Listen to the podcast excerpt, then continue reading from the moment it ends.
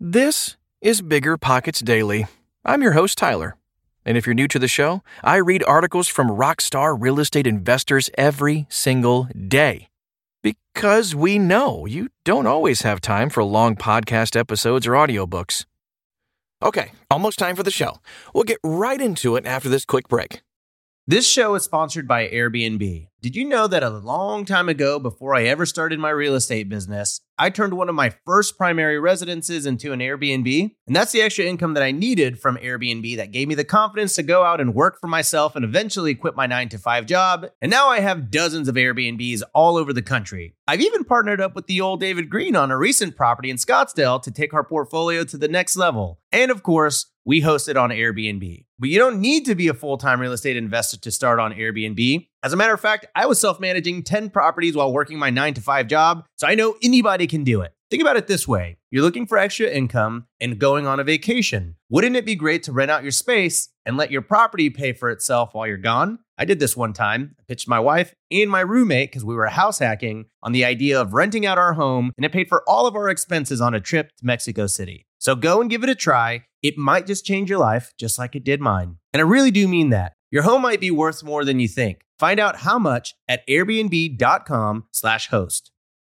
The dream of owning a vacation home can be daunting. From finding the best guests to the maintenance to organizing the cleaners after every guest day, with Vacasa, they make that dream into a reality. As a full service vacation home management company with vacation homes in key destinations across the US, they know a thing about how to make owning a vacation home easy and profitable. On top of proactive property maintenance visits by professional local teams, a hospitality driven booking platform, and around the clock support, Vacasa earns homeowners an average of 20% more revenue from their vacation homes. Vacasa is always thinking of ways to simplify the vacation home owning experience by putting your home to work for you. If you're looking to make more from your vacation home, work with the reliable property manager, and finally have peace of mind, partner with Vacasa at vacasa.com slash biggerpockets. That's vacasa.com slash biggerpockets.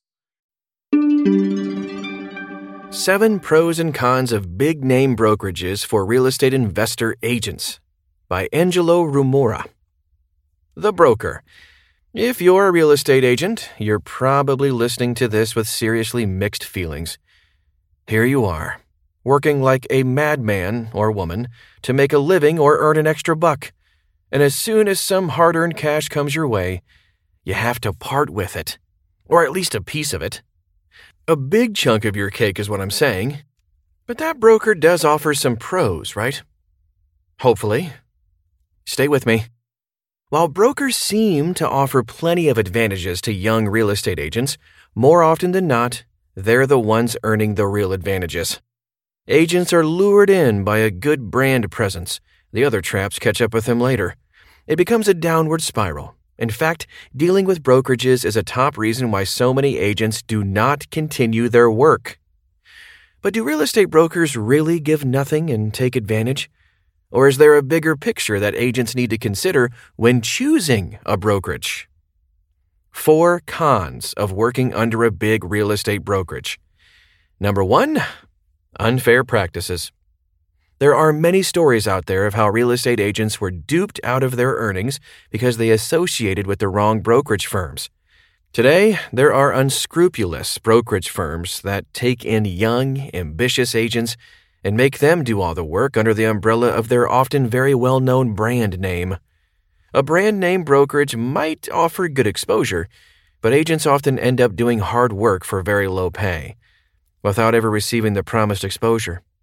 For new agents, this can be a real morale killer. Number two, low commissions. There isn't much money to make when young agents associate themselves with well known brokerage firms. As you know, an agent's pay comes from the commission they receive when a property is sold. Unfortunately, their brokerage association changes the figures dramatically because they have to split the commission. These splits are usually unfair to the agents, who have very little say when it comes to commission splits at brokerage houses. This is especially true when the agent isn't getting much value from broker. That's a bitter pill to swallow. Number three, not many leads. You might think joining a high profile brokerage will land you a waterfall of leads. Not so much. Despite a high commission split, leads at big real estate brokerage firms are hard to come by, especially the good ones. That's because a large team of agents is already in place, all of whom have their eyes on the next big deal. Not to mention that many of said agents are experienced and mature and will get a big piece of the big deals. Despite being associated with a top brokerage firm, you could still be getting low end deals. Some brokerages require floor time or two hour chunks where you answer the phone, hoping to pick up a seller lead. That's complete BS, in my opinion. Number four, high fees. Besides the commission split, which is often pathetically low, agents are often also subject to high fees from brokerage houses. A large number of brokerage firms work with a flat fee that is supposed to cover fees for all services offered, but sometimes doesn't.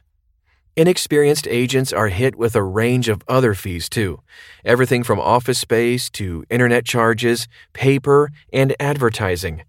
You may also pay transaction fees, course fees, training fees, and many others. Some even end up as administrative assistants, doing nothing else than bringing in leads for senior agents. Three pros of working under a big brokerage. While the commission structure for real estate agents is unfair, associating with big real estate brokerage firms is not always a bad idea. There's a good side too, which is why many young agents join. First up, brand presence. Brokerage houses have been around for years. That strong presence means their brand enjoys a decent reputation and a great brand recall. This is a great plus for inexperienced and beginning agents who can form their network with less effort. 2. Networking. These firms have been in the market for a long time, so they have created huge networks. While the brand name helps them get business, the network helps them identify, buy, and sell homes easily.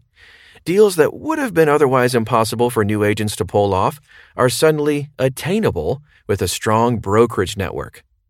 And the third pro training. The real world out there is the best training ground. But in a brokerage house, you can easily find experienced mentors. The learning curve is a lot flatter with a good mentor because they can bring some invaluable insights to the table. What you learn at a brokerage firm with good reputation can shape your career up ahead. All you have to do is listen and keep an open mind. So, what should a real estate agent do? Despite large brokerages' low commissions and high fee structures, there are some clear advantages. Their experience and brand name can really be a stepping stone for young real estate agents. Just make sure you choose with care. Know what you want. Do you want a network or would you prefer a higher commission split? Would you like to be trained there? Usually, the more a real estate agent expects from a brokerage house, the lower their commission will be. So decide on what you want, and then set your expectations. Also, choose the brokerage house selling the highest number of properties in your area of interest. That's where the highest number of deals will be. Look at your deal. Knowing what you expect from the deal can go a long way in helping you make the right choice. So, a brokerage firm that provides training to young realtors may actually charge you more. This is because they are also charging you fees for the training they offer. Alternatively, the lower the amount of training a firm provides, the larger your commission may be. Additional services provided by the brokerage firm also cut into your commissions. So, decide what you require. Expect the split of the commission to feel unfair. The standing of the brokerage firm and their network is what got you a deal in the first place. Because you have to depend on these factors, the split will be uneven. However, having said that, don't agree to too low commissions. You'll lose your motivation. And after all, you're supposed to have fun doing this as well. Opt for transparency. Choose a brokerage house that is open about their fee structures and commission splits. Look for information on what to expect when you really associate with them. You want a firm that clearly spells out the percentage of commission that you, as a real estate agent, will get, regardless of who makes the purchase. Make sure that there are no hidden costs involved. It needs to be clean and easy to understand. Know there are alternatives. If you're an independent worker and have the grit to make things happen, There are smaller brokerage firms that follow a monthly fee structure instead. That means you won't be paying a percentage of your sales. Instead, you're keeping all of it. That's right, 100% of the commissions. It's not for everyone, though. If you're the kind of person who needs a framework to function well, you're probably better with a more traditional structure. Real estate brokers can be valuable resources, though it isn't always easy to find a good brokerage firm. Young agents should spend time and check with their network to identify the best firm for them. Good brokerage firms are well versed with the neighborhood, know about listings, and are familiar with what it takes to get a good deal. They have a good network, know how to identify genuine buyers and sellers, and know what to pick from the internet and what to ignore. Young real estate agents learn faster when associated with experienced real estate brokers. However, well versed as they may be, brokerages can also be an agent's nightmare with their low commissions and ridiculous fees. The solution lies in choosing a brokerage firm that provides exactly what you're looking for. That's this Tuesday's show. What do you want to hear more of? Shoot us an email at podcast at biggerpockets.com to let us know. Thanks for spending time with us, and I'll be back tomorrow. No, really. If I'm not back tomorrow, something's seriously wrong.